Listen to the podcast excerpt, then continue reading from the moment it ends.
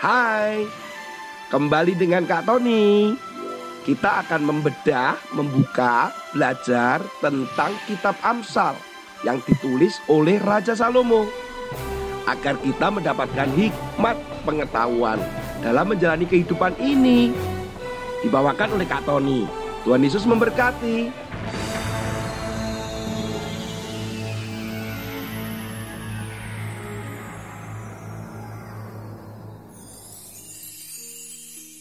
Asik asik asik. Ya ya ya ya tendang tendang tendang. Iya uh. Aduh. Gol ya ya ya terus terus terus. Iya iya. Bolanya iya iya iya iya. Hai anak-anak Kak Tony sedang melihat pertandingan sepak bola nih. Asik sekali Eh tapi kan kita lagi mau membaca firman Tuhan untuk renungan hari ini.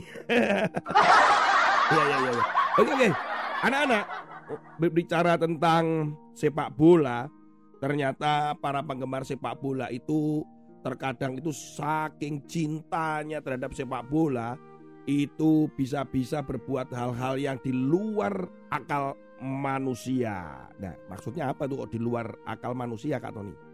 Begini, seorang pemuda remaja di Singapura bernama Derek Eng Deren berumur 9 tahun ini ditangkap oleh pihak kepolisian dan dia akhirnya dipenjara percobaan selama 9 bulan ditambah 40 jam kerja sosial.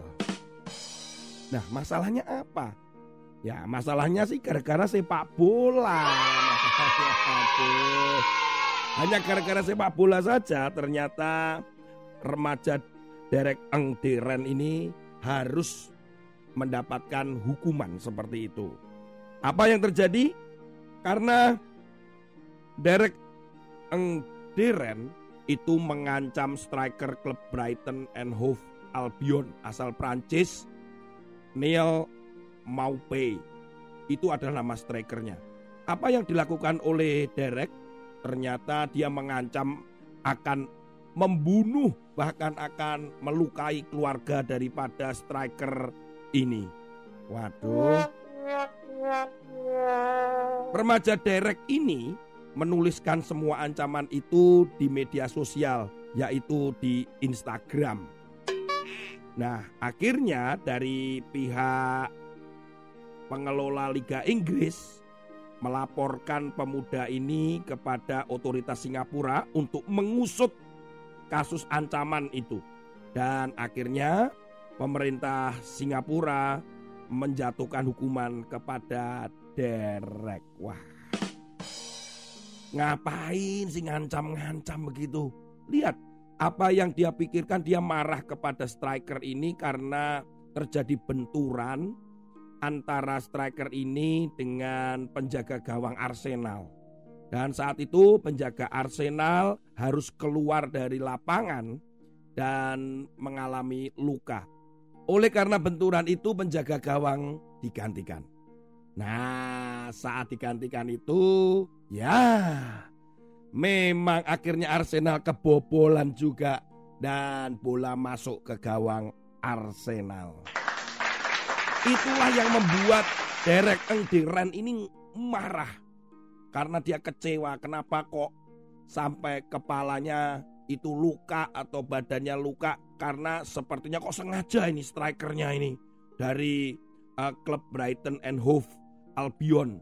Nah, itulah yang membuat akhirnya Derek membuat ancaman-ancaman menulis di media sosial Instagram. Ya, Derek, Derek. Hmm, gara-gara itu saja kamu marah-marah, akibatnya apa? Akibatnya harus dipenjara percobaan. Itu masih lumayan menurut pengacara penuntutnya. Karena seharusnya dia harusnya dipenjara penuh. Setidaknya enam bulan kali dua atau satu tahun.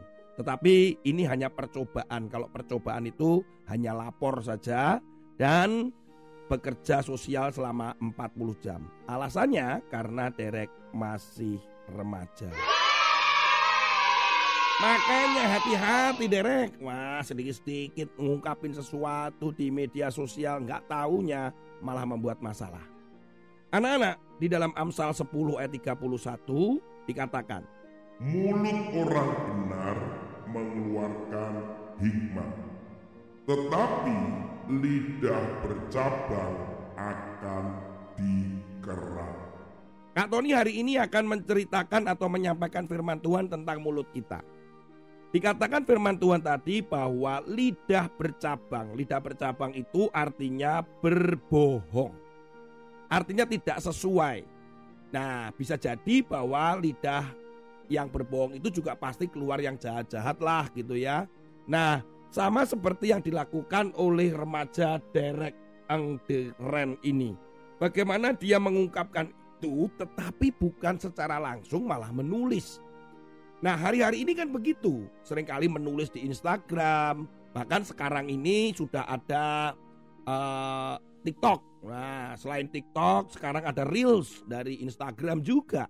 Orang-orang banyak kalau menari-menari masih nggak apa-apa, tapi sangat berbahaya ketika tarian itu menyinggung orang lain atau kemudian tulisan atau ungkapan itu sangat menyinggung atau menghina orang lain. Nah ini yang berbahaya. Kalau sampai ada sesuatu maka bisa dituntut atau membuat masalah. Nah, kalau zaman dulu ini artinya bahwa ayat ini berkata kalau suka berbohong akan dikerat. Kalian tahu apa itu dikerat? Nah, coba cari di kamus, buka di internet misalkan kerat gitu ya, dikerat. Memang ada artinya bahwa itu seperti suara suara belalang begitu. Tetapi arti yang lain adalah apa? dipotong. Oh, oh. diiris. Eh, mm. Ya, itu artinya bahwa benar-benar bisa mendapatkan akibat. Bukan dipotong benar atau diiris betul, tetapi itu artinya kata-kata yang penuh kebohongan, kata-kata yang menjelekkan orang, pokoknya kata-kata yang keluar itu kasar, itu bisa mendapatkan akibat.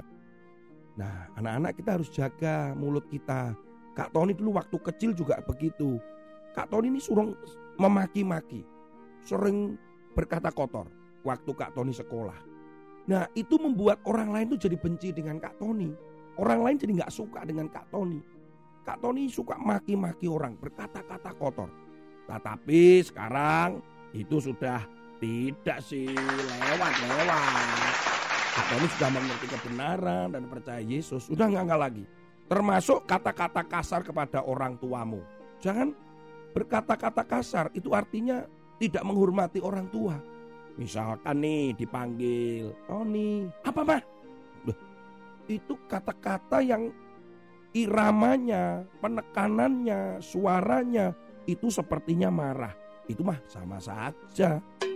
Jadi harusnya ketika dipanggil Tony, iya mama.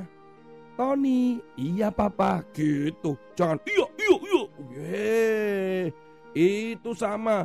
Kan tapi kan nggak bohong Kak Tony. Ya memang nggak bohong. Tetapi kata-katanya yang keluar kan juga kasar juga.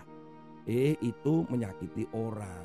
Jadi akan dapat akibatnya. Ayo kita bertobat sama-sama yuk mulut kita diberi apa itu namanya? Mulut kita itu dijaga supaya tidak kena bola. Kok tidak gimana kok kena bola? Salah salah salah. Kok ditepuk tanganin lagi? Supaya mulut kita itu yang keluar itu hikmat. Nah baru tepuk tangan.